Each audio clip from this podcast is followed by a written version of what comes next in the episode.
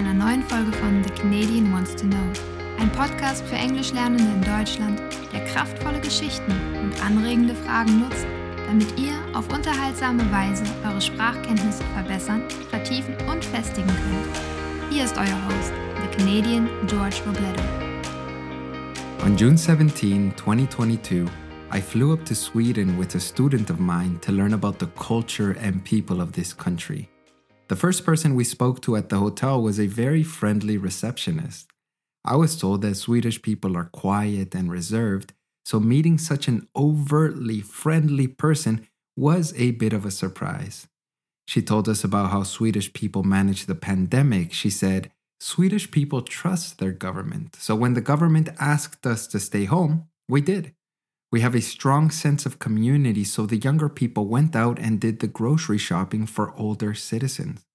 We didn't have strict lockdowns like in other countries, but people voluntarily wore masks and maintained social distancing.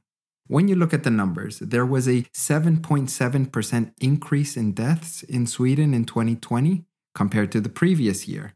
This is one of the lowest mortality rates across Europe in 2020. Preschool and elementary schools remained open, so there was not as much pressure on parents to manage work and their children's education simultaneously.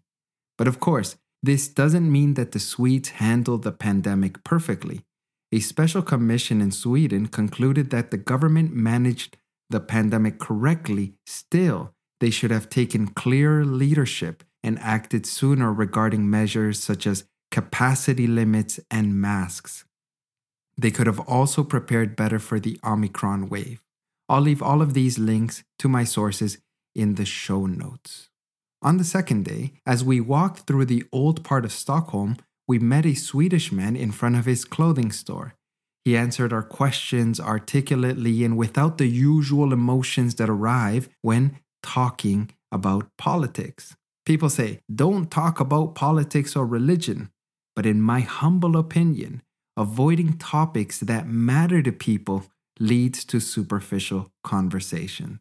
There's only so many conversations I want to have about the weather or the things that I'm doing at work. The key is to try to understand the other person without becoming emotional. I know that's easier said than done. Stefan, or Stefan, I don't know how they pronounce it in Sweden, the Swedish man mentioned that the immigration policy of the government was failing, and this was diminishing people's trust in the government. His reasons were that the government had not managed the integration of the refugees into society as well as it could, and not enough of them were working. I listened to Stefan and I took notes. And before we left, I asked him, Where do the immigrants live? The next day, we took a metro to Rinkeby. As we walked out of the metro station, we found ourselves in a market plaza. There was not a single white person in sight. In a previous podcast episode, I shared the immigrant story of my parents. I grew up around immigrants, so I felt comfortable in that plaza. I walked up to a group of Somali men chatting on a bench. I told them I had come to Sweden to learn about the country and its people. Sharif told me he had been living in Sweden for 20 years and was very happy there. The media lies about the immigrants and how dangerous the situation in Rinkeby is. You can walk around this plaza at 2 a.m. and nothing will happen to you. Nasser confirmed that. The immigrants in Rinkeby coexist in peace. This is a safe place to live. We left the plaza and walked around the park we found a group of young boys playing basketball and they invited me to play with them. The young boys, born to parents from Somalia, spoke Swedish with each other, loved the NBA as I do, and were happy to live in Sweden. After I beat them in a game, I continued my walk.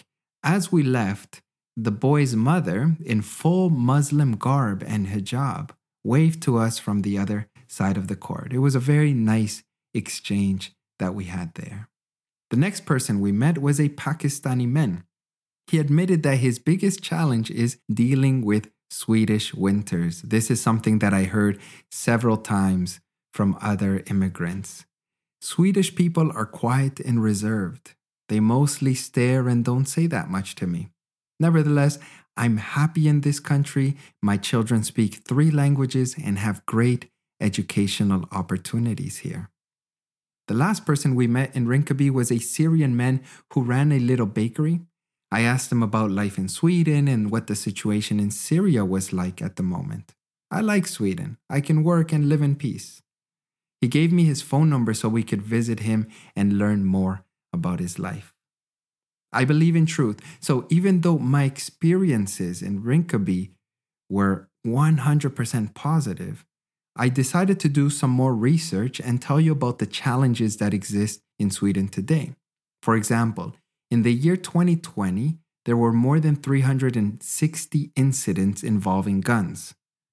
Since 2017, 85% of those arrested for gun crime came from abroad or had a parent from another country. The challenges are real. Politicians and Swedish society are working to solve these issues. On the fourth day in Sweden, we decided to leave Stockholm and visit the city of Norrköping. I'm sure I'm mispronouncing it, but that's how it's spelled. Norrköping was an industrial town in the past known for its textile factories. We met a man named Jörn at a cafe.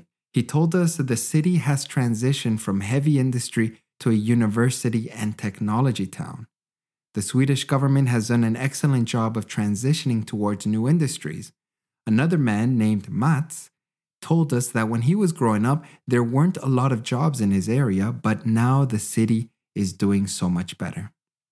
And that's also something that I observed. There was a very beautiful park that I walked through right as soon as you leave the train station. And as soon as I got there, I'm like, okay, I thought that this was going to be an old industrial city, but this looks just as beautiful as Stockholm. Sweden is home to several big technology companies that we all know. For example, Spotify and Klarna are both Swedish multinationals. Several publications rank Sweden as the second most innovative country in the world. Their education, research and development, and business ecosystem are exceptional. I had many more conversations with people, but these are the ones I want to share with you.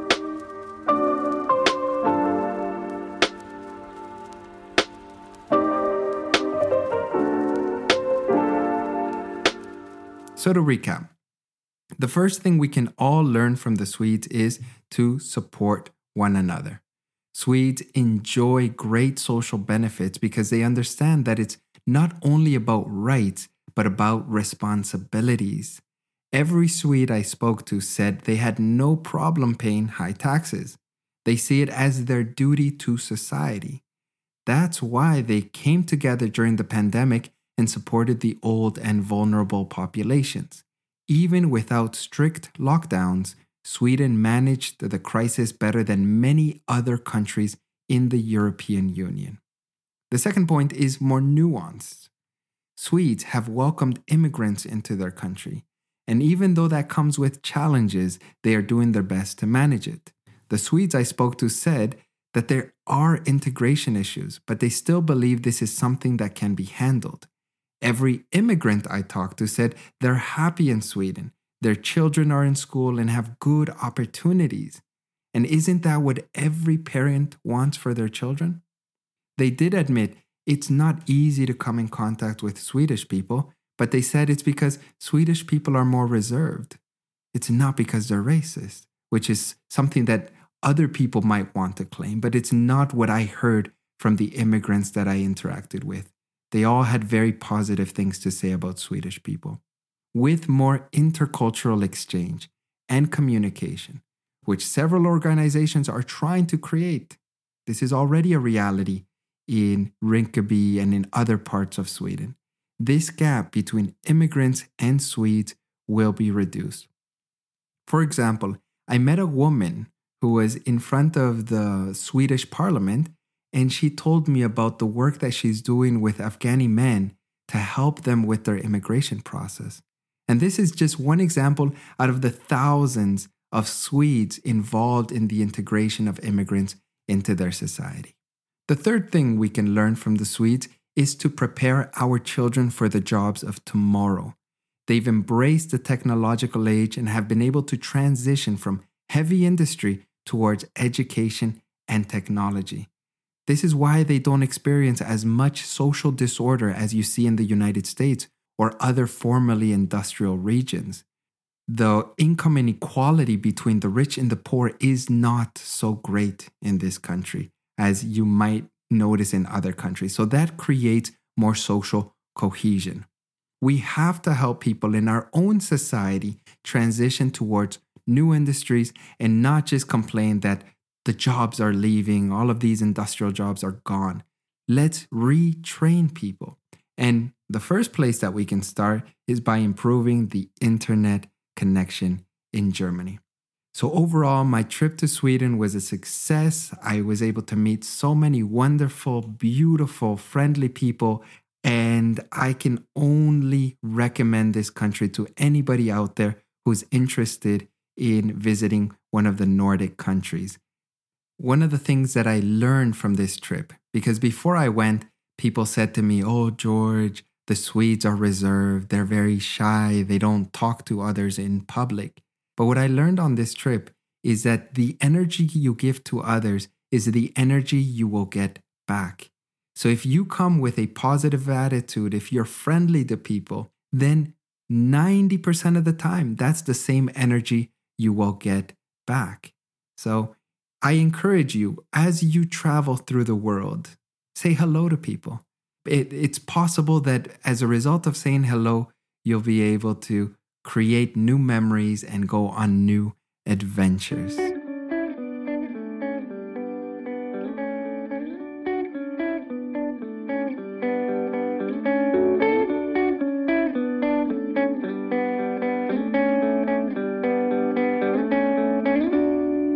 If you enjoyed this episode, share my podcast with one of your friends today. If you want to support the podcast, consider leaving a tip. I do this completely free because I want to help you guys improve your English listening, improve your uh, comprehension skills, as well as to help you guys develop new vocabulary. But I can only do this if I get support from you guys as well.